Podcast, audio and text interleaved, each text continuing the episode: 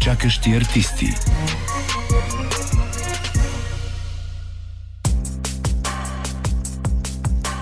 Добър вечер на живо от централното студио на Дарик Радио в София. Часът е малко след 8.35, а това са чакащи артисти. Предаване за изкуство, култура и човекът плюс. Артиста. През следващия час аз, Кристина Беломорска, ще бъда с вас. Тази вечер ще си говорим за кино. Дебютно и късометражно.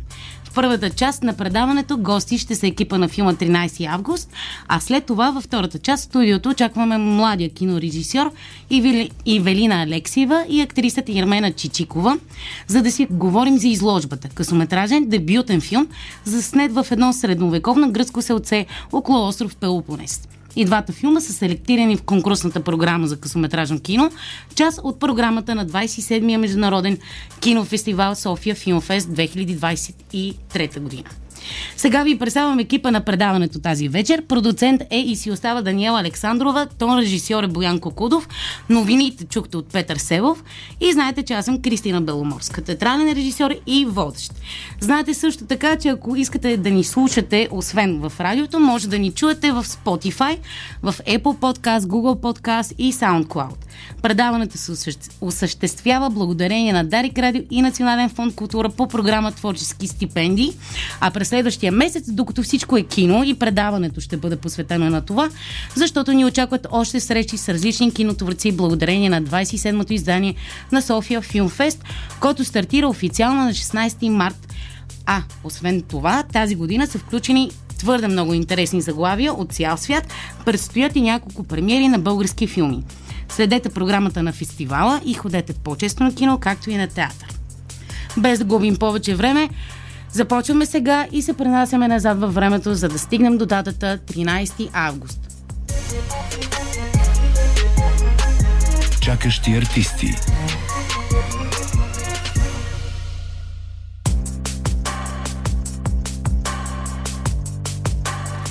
Тринайсти август е филм, вдъхновен от действителни събития. Филма разказваше историята за насилници и жертви, за родители, които не забелязват очевидното и за деца, които се опитват да се справят с върхлитащата ги реалност.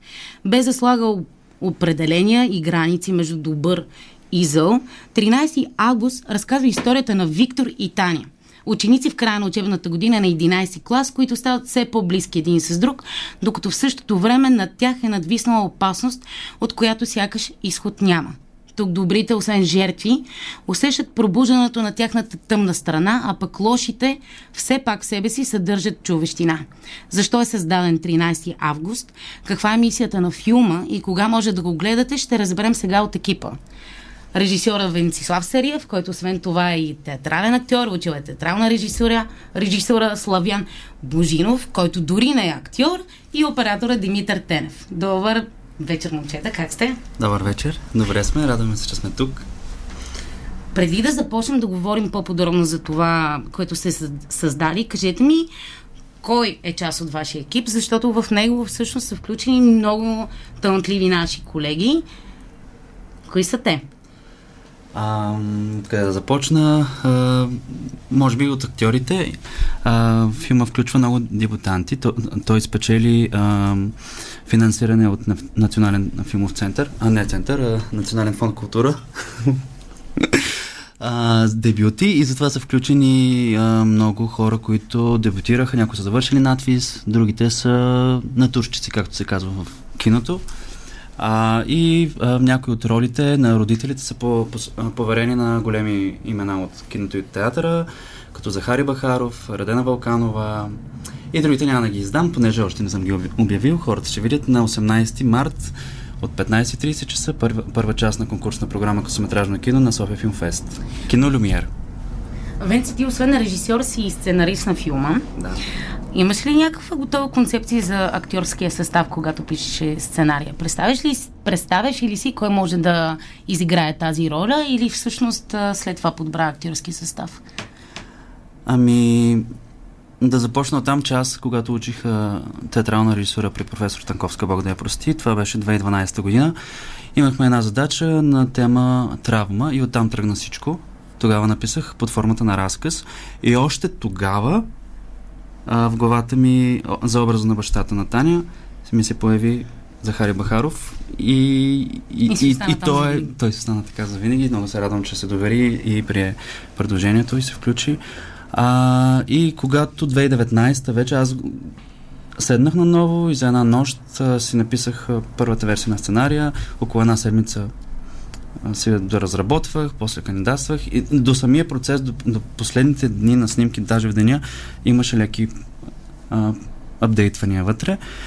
А, не съм го писал специално за конкретни хора, знаех какви са хората, понеже в главата ми бяха много ясни и и постепенно се случи без кастинги. Даже има някои хора, които ам, не, не ги бях гледал на сцена. Актьори, които бяха от по-малките роли. Например, от бандата има един Денис. А, него никога не го бях гледал, но го видях пред надпис, запознах се с него. Ам, Боряна и Славян, които също нямат опит за първи път. Не, Боряна има от надпис някакви ам, задачи, които е снимала. Да, но те са в а, програмата така или иначе заложени и задължително почти всеки трябва да мине през такава актьорска Да, да, да. школовка. А ние ще си говорим малко след мъничко с а, Славян за това как всъщност се е стигнал до, до филма като човек, който не се занимава с актьорство. Но какво ще се случи сега с вашия филм, който е селектиран а, като част от а, София Филм Фест? Той влиза в една конкурсна програма. Какво означава това? Ами, Как кандидатствахте всъщност? Колко филма са били кандидатствали? Колко са селектирани? Не знам бройката за София Филмфест, по принцип а, си е голяма. Само знам, че 12 са доп, а, допуснати, които ще са в 3 дни по 4 филма. А, от опита ни, който имаме до сега, сме пуснали около 50 фестивала. А, трудно е да връщат отговор, че има 20 000 филма кандидатствали, те избират 10, 15, 20. Ага.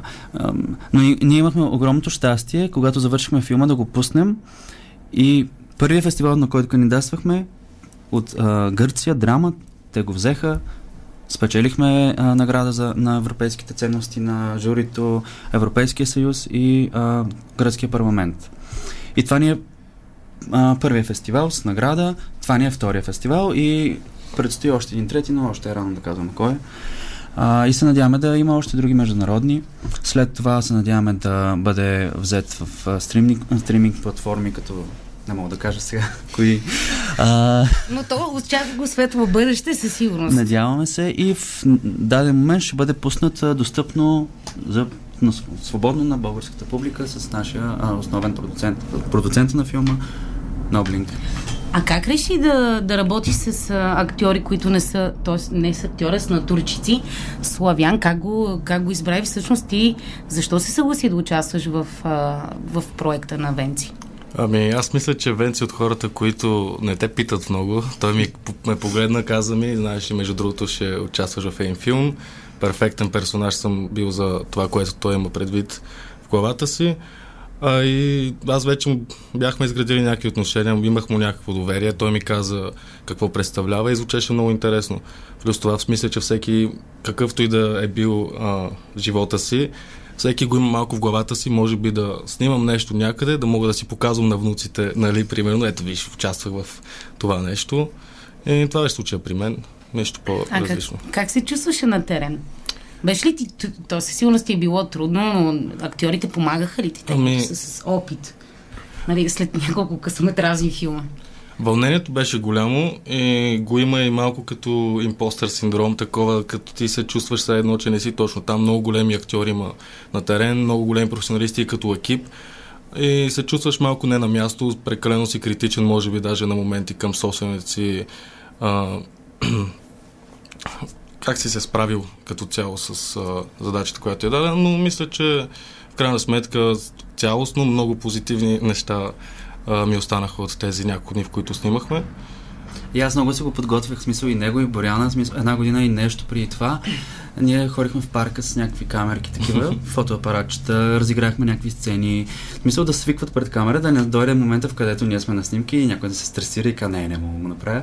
И трябваше да се опознаят, правихме им фотосесии за самия проект, като кандидатствахме. А, исках да си стана дружки и той с а, Богдан, който играе а, неговия най-добър приятел. където Богдан с- Бухалов. Бухалов, да, те двамата си партийка. Всеки си имаше, например, някаква листа, биография. Това не става ясно във филма, обаче от кога се познават. Дали се познават от детската градина. Всякакви глупости, които може да се сети човек, но за мен бяха важни да им ги набия в главата и да си знаят Ма кой. това е много важно. Аз също карам а, моите актьори, като започнем да работим някакъв текст, да си направят биография на персонажа до момента, в който започва пиесата. Да. Защото така някак можеш да го направиш по-плътен този човек. И, И това е да го много направиш полезно. реален. И това е много полезно, понеже минавайки през театралната режисура а, и рабо, работейки с драматургия и с такъв тип а, а, текстове, според мен дават много повече и мислейки после а, към киното, към сценария и така нататък. А каква е работата на, на оператора с режисьора? Митко, въпросът ми е към, към теб. До каква степен ти можеш да взимаш решение за това как, как може нещо да бъде заснето? Или пък дори какво трябва да направи актьора, че да изглежда по-добре така от този ъгъл или от другия? Ами, би казал, че може би ще започна така. А, работата по филма с Венци беше, мисля, че мисля, за първи път работя по филм, който беше толкова в дълбочина подготвен, като, както казваш, нали, а, мотивации на персонажи, биография на персонажи, места, кое къде ще се случи, как ще се случи. Аз като влязох вече в проекта и той имах чувство, че на 80% всичко е готово и решено, кое, къде и как то ще се случи, как иска да изглежда Венци цялото нещо, как иска да усеща най-вече цялото нещо. И бих казал, че аз просто допълних това, може би. Мисля, аз като цяло се водих по него, това, което той чувстваше като решения за този сюжет. И би казал, че това ми направи работата доста лесна. Вече беше въпрос на просто да, да изфиним някои неща, да ги вкараме в някакви точни параметри и вече техническите неща, които нали, не, не се изисква от повечето хора да ги знаят тия неща, затова нали, аз и моят екип сме там и така нататък. И беше много хубаво, понеже ам, ам, той се кефи на определен тип неща, аз също се кефи на такъв тип неща и беше много по-лесно и за референции да си намерим общия език, понеже аз не, му знам, не знам неговия език техническия на камери, не разбирам, аз нямам това образование. А, не, не, че е важно, но ам, това беше голям плюс. Ам, и, и, и нещата си ставаха. Смисъл, разбирахме се лесно и разбрах, че любимия ми обектив е 7.5. искам, искам 7.5. А, добре, и какво? 7-5? Как- Какво, Е, какъв ти кадър обясни. трябва да дава? Най-красивия. Реално може, може да даде всякакъв кадър, наистина. Може да даде от просто едни очи до цял квартал, така да се каже. Въпросът е какво искаш да усетиш, с, използвайки това нещо. Аз ще го запомня. Ако някой ме пита, 7 пъти. Това ще- Да, но то, като цяло бяха два, два обектива, 7, 5 и 50, мисля, че не е много Да. А има ли актьори, които сякаш се снимат а, по-трудно? Тоест някакси да ги... Да, да, откъде да знам как се казва, да им хванеш ъгъл. Това звучи супер Никога не сме мислили за такива неща. Никога случва. виж, ето, а, аз пък Венци Митко е човек, който се занимава с това да снима лица. Може би пък им, има, има такова. Ти някакси би трябвало да си намериш подхода за този човек или Ами, то следва само единствено по-скоро в концепцията на, на филма. специално за този проект, за, за 13 август, ам, подходихме по начин, по който а, много ми се искаше да не, да не се налагам върху тях, върху актьорите. Някакси, защото доста от тях и не бяха нали, професионални актьори, следователно, примерно както Захари, той знае като види камерата къде е и с обектив на горе, да може да си представи за какво става дума. И как да, Да. се държи. И как нали, да не се движи прекалено много, примерно, или колкото да даде като емоция, нали, Мгм. така нататък. И може би много ми се искаше да подхода по такъв начин, по който хората, които играят и нямат толкова опит, да се чувстват освободени. Да се чувстват, нали, не притиснати от, окей, тук около мен има 10 прожектора и статив и мога да мръдна 50 см настрани. Някакси това е Много ми се искаше да се усетя. Не знам дали съм успял, момчета, ви ще Много да се справи с това. Да. Да, и аз гледах няколко пъти филма и мисля, че това, за което говориш, присъства със сигурност. По-важното обаче е каква е мисията на този филм? И защо е толкова важно да има такива филми и да се разказват такива истории?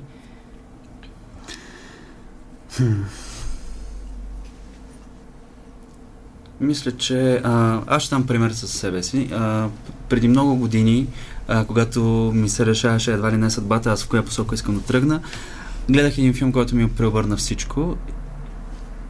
И аз стигнах до надвис, стигнах до да, да съм тук тази вечер. А, и, и ми се искаше и, и моят първи филм да е, както да е личен, така, ако някой го гледа, мога да се препознае вътре в него и, и да си каже, ми, няма да, няма да мълча, няма да... Ще се... Тонев много хубаво нещо казва, главният ни актьор Виктор, Александър Тонев, че този филм е че трябва да се противопоставиш на, на неправдата. Няма как а, да бъдем в някакви рамки, да бъдем притиснати от хора, обстоятелства. Това си е нашия живот, веднъж си го живеем и ние не трябва да мълчим и не трябва да бъдем тъпкани. Проблема с насилието наистина е много голям и особено в една такава ранна детска възраст, че после то, това е неизменна част от а, нашия живот, но вие в а, вашия филм не се занимавате с това дали а, в човека априорно е заложена склонността към, а, към насилието, а по-скоро разглеждате проявлението на тази, тази агресия, която е по причина на нещо, без да обвинявате, без да слагате някои персонажите си абсолютно в категорията добър, лош. А, някак се опитвате и да, да, да, проверите защо. Защо този човек е такъв. И това, според мен, е едно от най-големите достоинства на, на, на този филм. Но успяхте ли да си отговорите или поне да, да оправдаете по някакъв начин този компенсаторен механизъм на, на агресия? Еми всичко е до пример. Малък си, гледаш как а, баща ти бе майка ти, налива си ракията, гледа мача и сумти и ти си му виновен. После това дете израства навънка и вижда, че за да, за да оцелява, той трябва да е, по, да, да е по-силният, той трябва да упражнява другото с приятели, не приятели, с сечите и така нататък.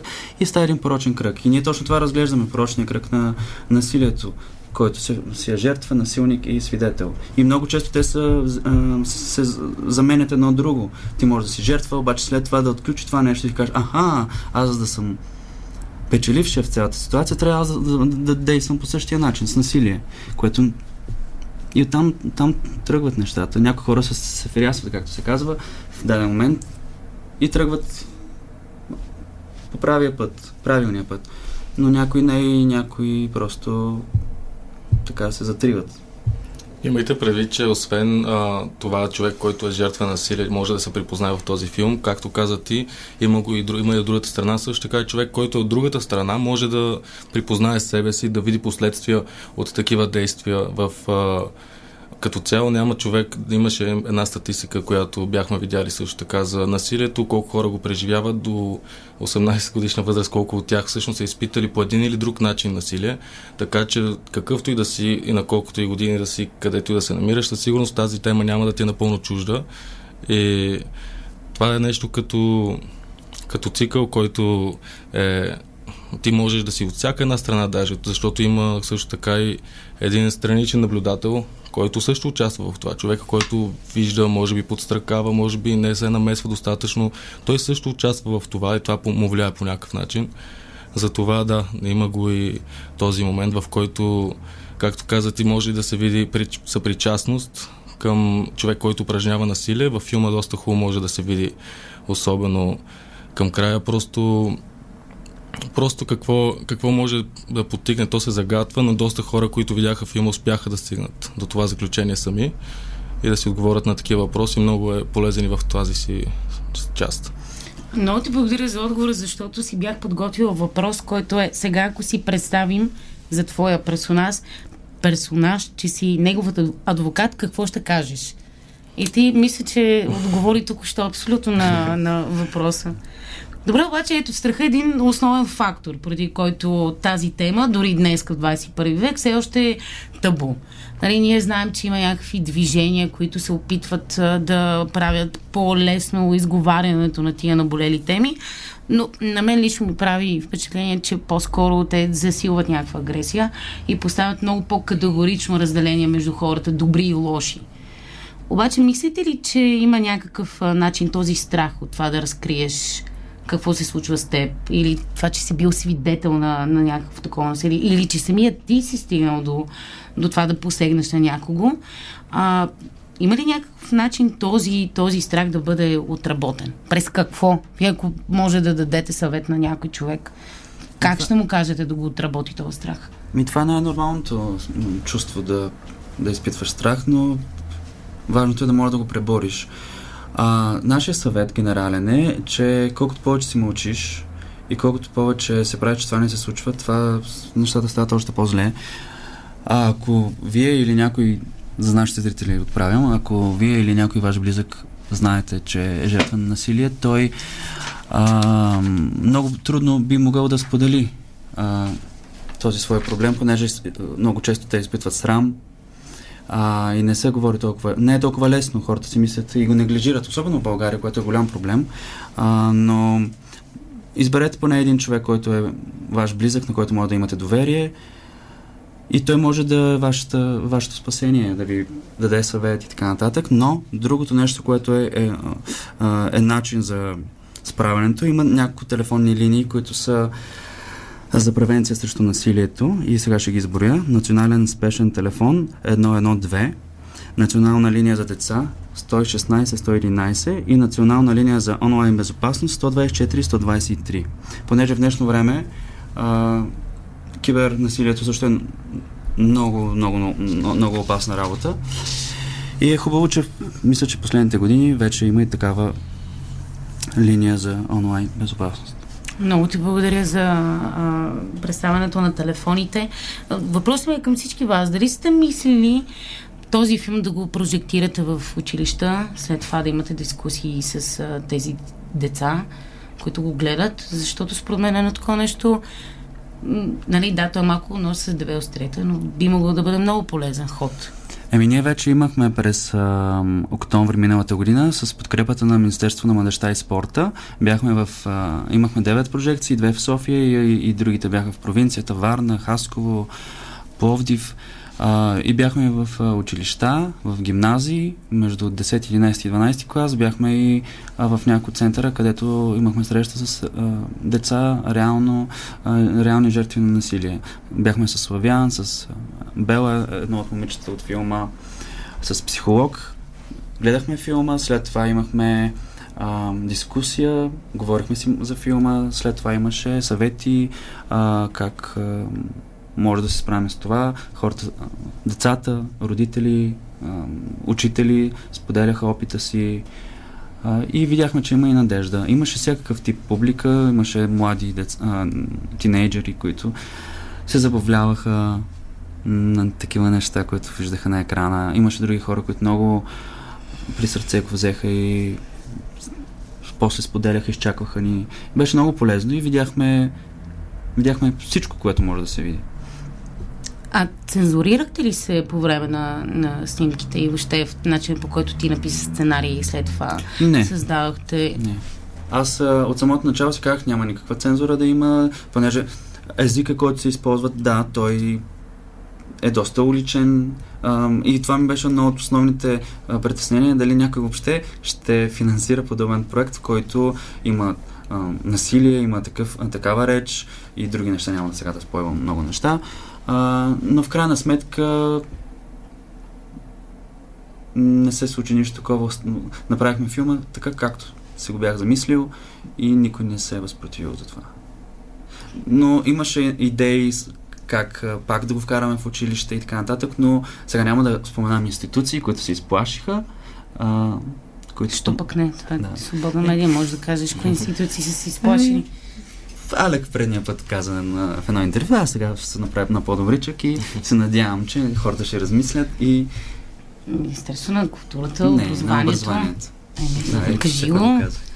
Предстоят избори, хората трябва да знаят какво се все пак, да, все пак в момента съжалявам много, обаче има толкова младото поколение, тинейджери и така нататък. А, всички имат достъп чрез телефоните си до всякаква информация, до всякакви неща а, и без смисъл, и тиктоци, и ам, съдържание, стриминг платформи, сериали а, и, гледат много по-безсмислени и а, страшни неща. Мисля, че нашия филм има смисъл, така че той заслужава да бъде видян и да се говори открито за един такъв проблем, който дано скоро да има измъкване от него. А, според мен това е нещо, което за съжаление няма как да има измъкване, защото аз мисля, че, че е заложено в човека, но може да, да бъде в много по-малки форми. Ако наистина има, има някаква система, която а, създава подрастващото поколение социални... А, аз дори мога нарека талант. То не е само умение, да можеш да общуваш с човека, когато той стои срещу теб и не се кефи на това, което ти правиш, просто да ти го каже. Дразниш ме, престани. Най-малкото. За да не се стига вече до, до абсолютните а, крайни форми на, на това насилие. Добре, а, кога може да гледаме филма? Ти го каза, повтори го пак. На 18 март тази събота а, от 15.30 часа в Люмиер. Следващата прожекция на София Филмфест е на 4 април от 16 и 15 в Дом на киното. И се надяваме след това да имаме още. А какво ви очаква, да, от тук насете, като изключим а, филма? Еми, с голяма част от екипа, тези млади прекрасни хора, подготвяме нов късометражен филм, който е още по-мащабен и амбициозен. Пак е младежки филм, пак връщаме времето назад, това е път 99-та година, Слънчевото затъмнение, Ехе, лятото край едно езеро и се случва магическия реализъм, повече няма да издам, но се Ами, надяваме... коли ще ти бъде оператор, защото е хубаво да, Митко е подсетим, че, да подсетим хората, че е в студиото. Да, Да. Димитър Тенев е оператор. А, и някои от актьорите, които ще видите в а, 13 август, ще ги видите в съвсем друга светлина. Много ви благодаря за, за това участие. Пожелавам ви на добра част на целия екип и на филма, както и много успех на фестивала. Много се надявам наистина този филм да достигне до нея хора, които ще имат сетивността да разберат да го разберат и по някакъв начин, дори един ако бъде променен или да го е замислен, а, това нещо, нали, тогава има вече същински това е смисъл. целта. Много ви благодаря.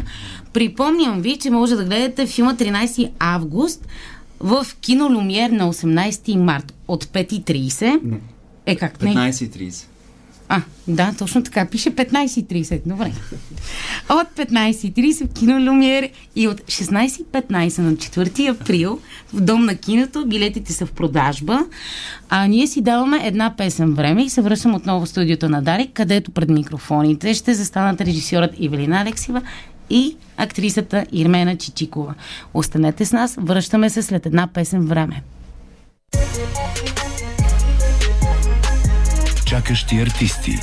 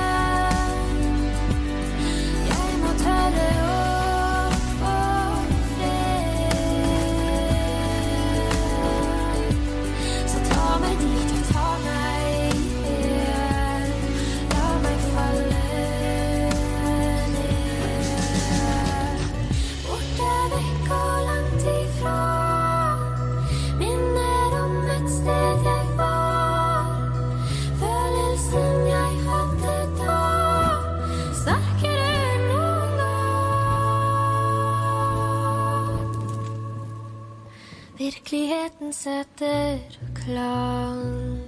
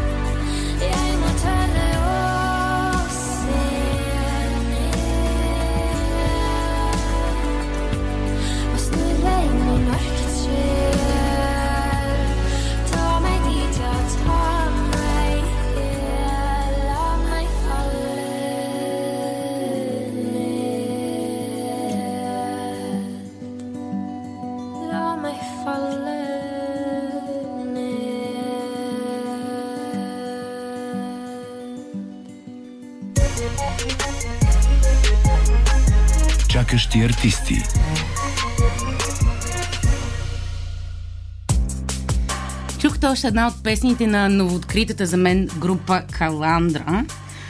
А, те са едни много интересни норвежци. Препоръчвам ви да ги преслушате. Сега продължаваме с новите гости в студиото, с които ще си говорим отново за кино. За един визуално поетичен филм, късометражен, изложбата. То е първият дебютен късометражен филм на режисьора Ивелина Алексеева. Заснет е в византийското селце Монем Вазия на около 1300 км от тук. Метафизичен, символичен, работещ с мълчанието и с визуалната картина като мощни изразни средства. Той не разчита на наратива, а напротив. Работи силно с сетивно, с сетивното и по този начин разказва историята на Диана изграна от актрисата Ирмена Чичикова, която със своята мощна емоционална вътрешна енергия ни пре- превежда през смъртта, за да достигнем до онзи катарзис, който ще ни превърне в част от нещо по-голямо, което сякаш е било там, преди нас и сякаш ни е чакал.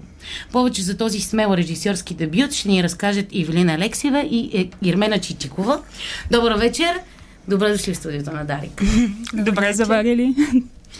А, Ивелина, това е твой дебютен филм. Ние 15 пъти казах, че, че е дебютен режисьорски филм. Да, да, първи филм. Да, как ти, фил, как ти, как ти филмна идеята? Как ми хрумна. Да, как ти хрумна идеята за, за историята и как всъщност се осмели да подходиш по този много по-труден начин да я разкажеш, разчитайки на поетично, mm-hmm. поетичността в визуалното. Да, а... И мълчанието като като средство. похват. Да. да. А, аз първо се радвам, че се забелязва и благодаря за целият анализ в началото. Даже не знам защо ни поканихте толкова добре го обясни филма. не, не знам какво да добавя. Много благодаря. Ами, на мен ми хареса Да, филма. Аз го гледах още, когато го, а, имаше серия от а, 4-5 късометражни филмчета на а, майсторския ви Да. клас, който беше дом на киното. Да. да, и след това Ради дойде, Ради Стоянов, който Да. също е кинорежисьор, дойде в а, радиото да говори за, Ага, той а, да, го за рекламира. майсторския клас. Мгм, да, радвам се. Така как ти хрумна идеята да създадеш такъв филм, толкова сложен? Ага, ами всичко тръгна от това, че аз записах магистратура в нов български и оттам съответно а, трябваше да да участвам и в майсторския клас на професор Дилгеров, който идеята е всъщност да заснемем филм като крайен продукт. И за да ни улесни, той пожела да изберем разказ, който да адаптираме, за да не се налага да пишем самостоятелно сценарий и да се вдъхновим от него и да създадем собствена история. А, съответно, аз а, много харесах, по това време много четях Хулио Кортазар, латиноамерикански писател, който най-вече се обвързва с магическия реализъм и тъй като той пише страшно визуално и страшно поетично, а пък а, аз имам влечение към киното на Телангелополос и Антониони, които използват единствено картините като средство за изобразяване на емоции и сюжети. А, реших, че всъщност това е начинът по който се чувствам и това е начинът по който бих се изразявала чрез а, киномедиума. Този филм съдържа в себе си сякаш една сложна система от привидни съвпадения поради някакви конкретни обстоятелства, но всъщност вътре съществува някаква интуиция за битие, която е сътворена от персонаж, който реално не съществува. Той не е там, или пък това нещо по-скоро, това битие, което, което е създадено, може да се досътвори чрез избора, в случая на актрисата, на персонажа, да стане част от, от условията, които са предзададени. Mm-hmm. Кое от двете е сякаш? А, по-скоро е Идеята е самия персонаж да сътворява битието и ние през него да се преживяваме това, което той чувства в дадения момент. В случая начин да преживее скръпта си към човек, когато навярно е обичал. А в момента ти като прочете за първи път а, сценария, само можеш ли да се върнеш назад и да, си, да се седиш какво си почувствала или какво си си помислила? Да, извинявай, че нещо, имам проблем с Няма гласа. проблем.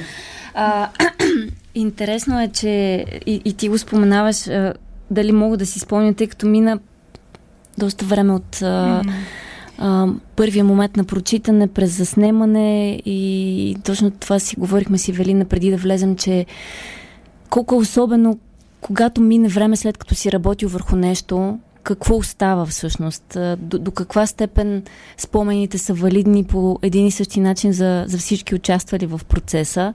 До каква степен ам, всъщност кое е важното, което остава като спомен и усещане? Ам, ако трябва да съм честна, от самия сценарий а, на, на, на първо четене нямам някакъв толкова силен и специфичен спомен за чувство, по-скоро от, от срещата ми с Ивелина и от начина по който някак си изговорихме какво тя си представили, към какво се стреми като създаване на, на общ продукт, на, на, на общ на филм заедно и по-скоро това ме водеше. Ам, знаех, че това, което чета, може да бъде интерпретирано по най-различни начини и съответно това, което ние изградим заедно, може нищо от това, което е било в сценария да не остане по същия начин. А, и съответно огромно значение имаше мястото, на което снимахме. А кое е това място? Сега прескачам тук да. 350 въпроса. Но какво е това място? То е изключително специално. Едно а, средновековно селище, Да. което е византийска крепост, остров. Всъщност, каква е магията на това място? Как отидохте там? И, и въобще как пренесахте целият екип да отиде там и да заснемете този филм? Да, Ами, кажи ти първо. Самата идея беше и а, мястото да е отделен персонаж във филма. Затова ми трябваше нещо с собствена самоличност и присъствие. В същото време желаях и да внушава самотата и липсата, която предполага сюжета и която следва да допълни и а, преживяването на главния персонаж, в случая Ирмена. И търсих на много места. Естествено, бюджета ни ограничаваше, но в крайна сметка с ровене много по Google Maps и обикаляне къде ли не, чисто фиктивно. А, успях да намеря точно това островче долу, последната част всъщност на Пелопонейския полуостров Гърция което е византийска крепост, има най-различни влияния, венециански, османски, какво ли не, още има 20 църкви. И си казах, той изглежда толкова незнайно къде топусно, толкова некатегоризирано, че мисля, че би ни свършило работа, защото аз не искам да посоча конкретна местност, на, кое, на която това се случва и да обвързвам персонажа с страна или с дадени етнически усещания или каквото и да е още. И свърши нужната функция. Изключително магично място беше. За, за мен ам, има огромно значение, отново това си говорихме преди малко, как се случва самия процес и колко, ам, колко, колко е полезно и колко концентрирано, когато един екип, независимо колко е голям и независимо колко е дълъг процеса, ам, се премести в пространството и се фокусира върху работата си в даденото нещо единствено и само там. И в случая това, че ние пропътувахме целият този път, цялото това физическо и ментално преместване много помогна и като усещане, и като сплотяване, и като наистина, както и тя казва, като някакъв такъв невидим персонаж. И тъй като аз съм сама през цялото време, факта, че съм точно по тези улици, точно с... Ам, с, с тези, с, с, с нали, тези къщи, тези котки, които са през цялото време. Това е котишки остров, всъщност, така го наричам. Във всеки да. кадър почти имахме котка, но после избрахме тези без, защото твърде привличаха внимание. Да, абсолютно. Ще да кажа, че не съм забелязала нито една котка. И да, беше нещо съм около нас наистина, да. Време. И си давам сметка, че ако го бяхме снимали някъде другаде, където и да е, нямаше да е същото. Просто факта, че тя намери това място и ние прекарахме едни 10 дни абсолютно единствено само там. А, само смисълта за това какво трябва да снимаме, гонейки време mm-hmm. и, и събуждайки се в някакви ранни зори, залези, изгреви, всичките тия романтични неща, които понякога си мислиш, че са толкова клиширани и толкова нереалистични, а когато ти се случат, дават невероятно много mm-hmm. на, на целия процес и въобще на теб като, като творец. Да, то, наистина сякаш целият екип изживяваше и нейното състояние във всяка една сцена, просто защото бяхме само ние и един вид поезията на мястото и на това, което следва да покажем, беше тотално въплащаваща се във всеки го. Всички бяха много спокойни, седно на почивка и в същото време мълчаливи и отнесени. А... Беше много любопитно. То, да, аз мисля, че освен хората, те се заразяват сякаш mm-hmm. един друг и пространствата могат да, да те заразят с някакво особено чувство или състояние. Mm-hmm. Но каква беше необходимостта твоята да разкажеш именно тази, тази история и то по, по този mm-hmm. начин и вече при теб как се преобърна Ирмена тази необходимост да разкажеш историята на тази жена през себе си? Mm-hmm. Ами, а, в началния стадий сценарий всъщност беше много различен. А, ставаше въпрос за жена, която просто отива в... А, попада в непознато за нея селище и оттам цялата обстановка я кара тя да си припомни за човек, с когото е имала прекрасни преживявания и те я връщат а, към един вид осмислене на сегашната ситуация и носталгия от миналото. Но понеже малко преди да снимаме филма ми се случиха някакви негативни събития, реших а, да заложа на по-универсални теми, които ме вълнуваха в момента. И съответно не ми позволяваха да снимам първоначалната тема. Идваше ми някакси недостатъчно силна. Не това, което отговаря на мен в момента. И не смятах, че мога да вложа своята емоционалност и мотивацията си в нещо толкова, може би, не до толкова категорично. И затова реших да използвам и темата за смъртта. Като съответно началната сцена, която е с погребалното бюро и с вещите, я взех от лични ситуации. И това беше реално. Исках да да воайорствам, както я снимам самия филм, чисто воайорски. Ние не сме нея, ние просто наблюдаваме начина по който тя изживява това, което и се е случило, начина по който тя се опитва да рационализира и съответно да се справи с нещо, което до момента не приема, но намира свой дори фантазмен начин да, да го направи част от себе си. За мен темата за загубата е много голяма и важна през последните няколко години, тъй като аз също преминах през много тежки семейни и лични загуби. И, и като човек, и като актриса смятам, че по някакъв странен начин е важно а, да, да използваш тези усещания, тези, тази емоционална памет, тази натрупана сетивност, ако щеш дори на клетъчно ниво в работата си, защото първо тя дава много по-голяма дълбочина, много повече нюанси и до някаква степен ти помага да се справяш с личните си усещания и, и тревоги и, и скръпи и всичко останало, което ам, съпътства тези житейски случвания. Ам, така че за мен беше важно, че някакси тази история се, се фокусира именно върху това, защото чрез нея аз също преживях някакъв личен катарзис, също успях да до някаква степен да се справя с, с усещания, които съм имала и нали, всеки един от нас, който е, е губил ам, важни хора в живота си, знае, че тези чувства никога не отминават, но по някакъв начин могат да се отложат в, в човека по, по един по ам, смислено и позитивно осъзнат начин. Ам, и съответно да, да живееш с тях ам, през, през спомена за красивото, през спомена за, за ценното, през спомена за това какво си имал създаден човек, а, а не толкова да стоиш в загубата, не толкова да стоиш в а, усещането за това, че има някаква такава невъзвратимост. И мисля, че малко или много това беше може би и несъзнателно това, което съм се опитвала да давам в, а, докато сме снимали, нали, в целия процес. А, ние не сме, не сме си говорили толкова задълбочено какво искаме да постигнем или какво аз трябва да направя, за да излезе нещо.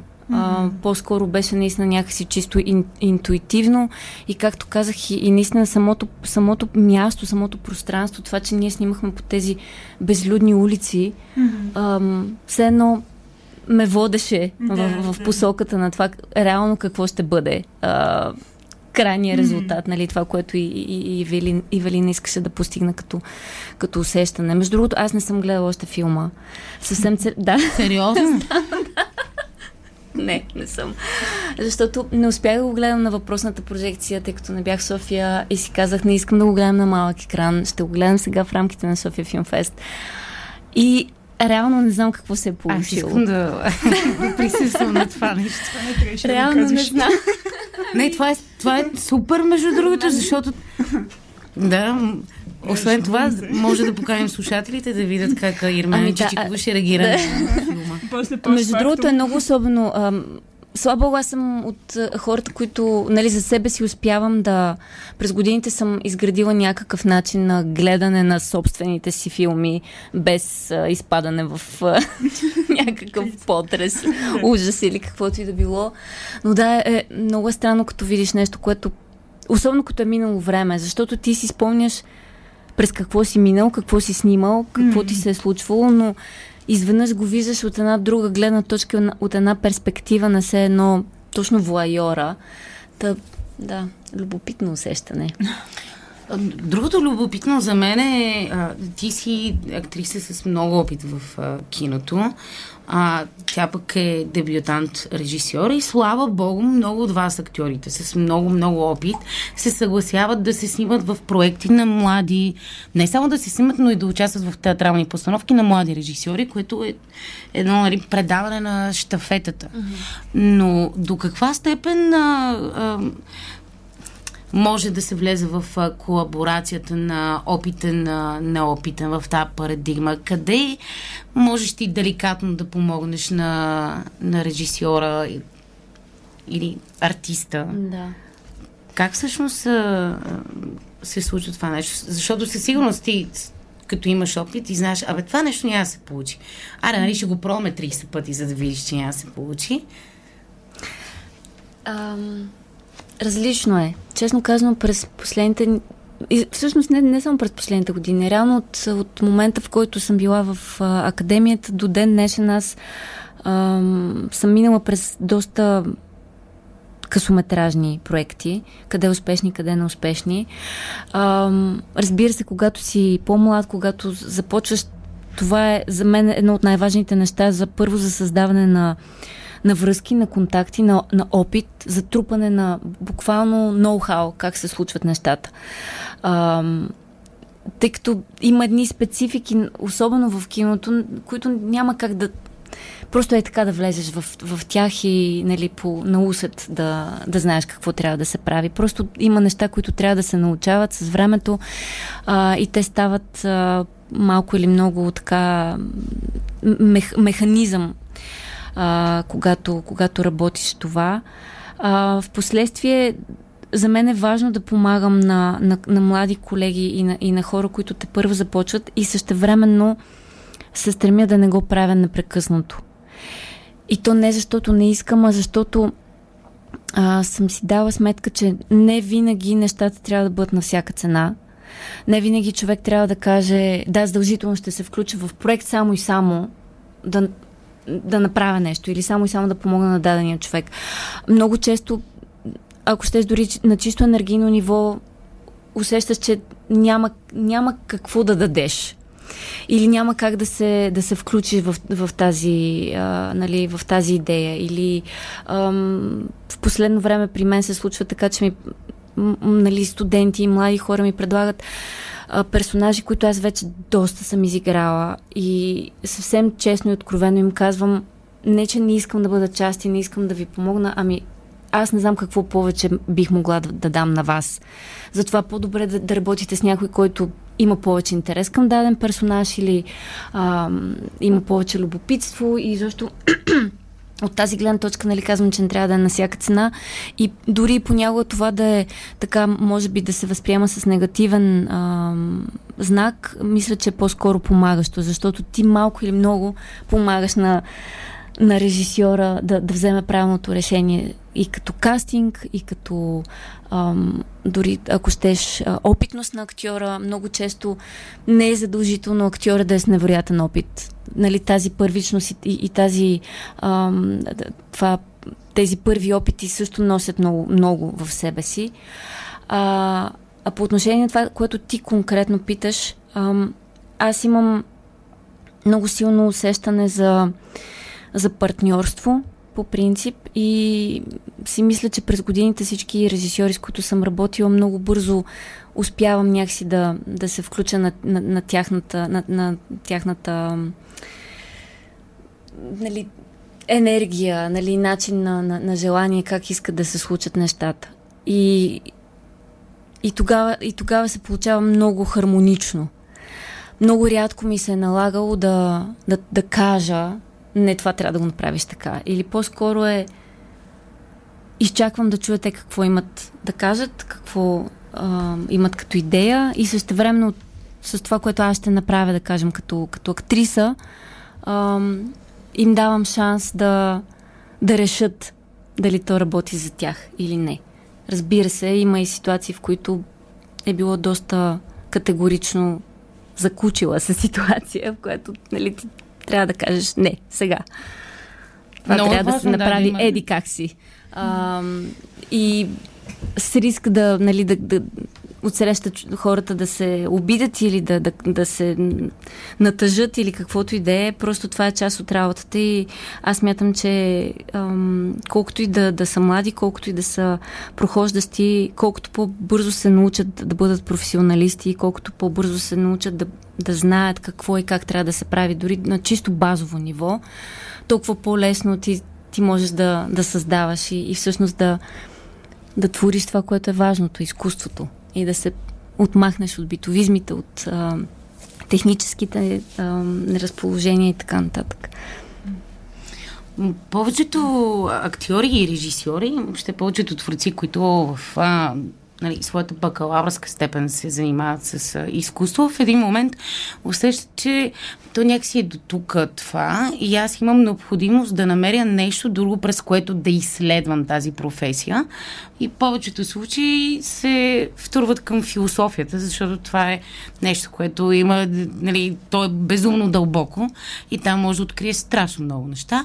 Но пък при теб и Велена се получава тотално обратното. Ти си завършила философия, изведнъж откриваш, че имаш необходимост да правиш нещо друго и се насочваш към mm-hmm. режисьората. Защо?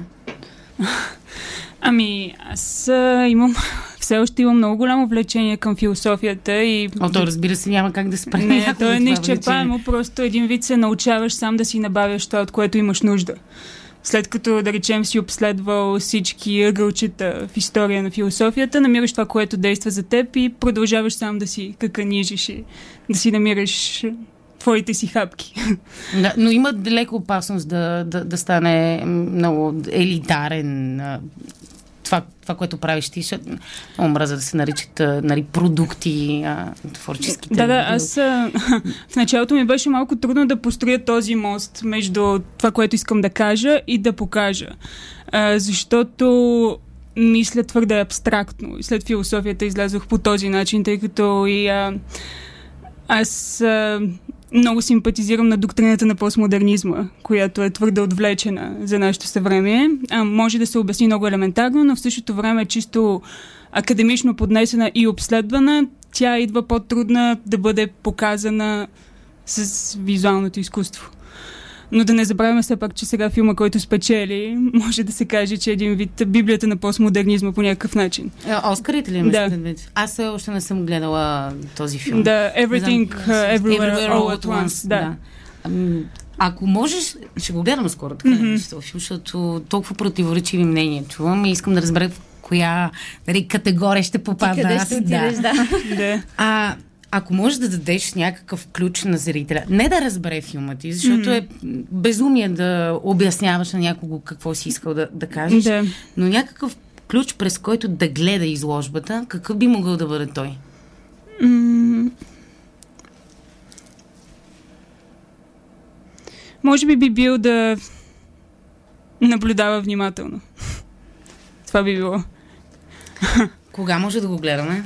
Можем да го гледаме на 18 сега от а, 15.30 в кино Люмиер и а, на 4 април в 16.30 Дома на киното. А какво ви очаква от тук на сетне? Това е, няма, казваме се чакащи артисти, всеки път се оправдавам с този въпрос. Какво го очаква артиста и младия кинорежисьор? Ами аз сега ще кандидатствам в, към филмовия център с два проекта. На, на двата съм сценарист, на един ще бъда и режисьор. А, съответно се готвя да си имам документален филм лятото и за момента е това. Мисля и на други идеи, но ще видим нататък. Добре, нека повторим датите. 18 март Да, от от 15.30. 15.30 и на 4 април от 16.15. Да. да. Много ви благодаря за участието. Пожелавам ви на вас благодарим. на добър час.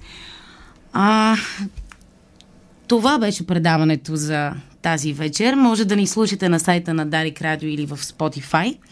Пожелавам ви да бъдете безсмъртни, поне до следващия път. Не правете никому нищо зло, а си представете какъв би бил животът, ако усещате болката, която причинявате. Този свят би бил съвсем различен. Това са думите на професор Коко Азарян. Аз, Кристина Беломорски екипа на Дарик Радио ви пожелаваме спокойна вечер. Останете с програмата на Дарик. Чакащи артисти.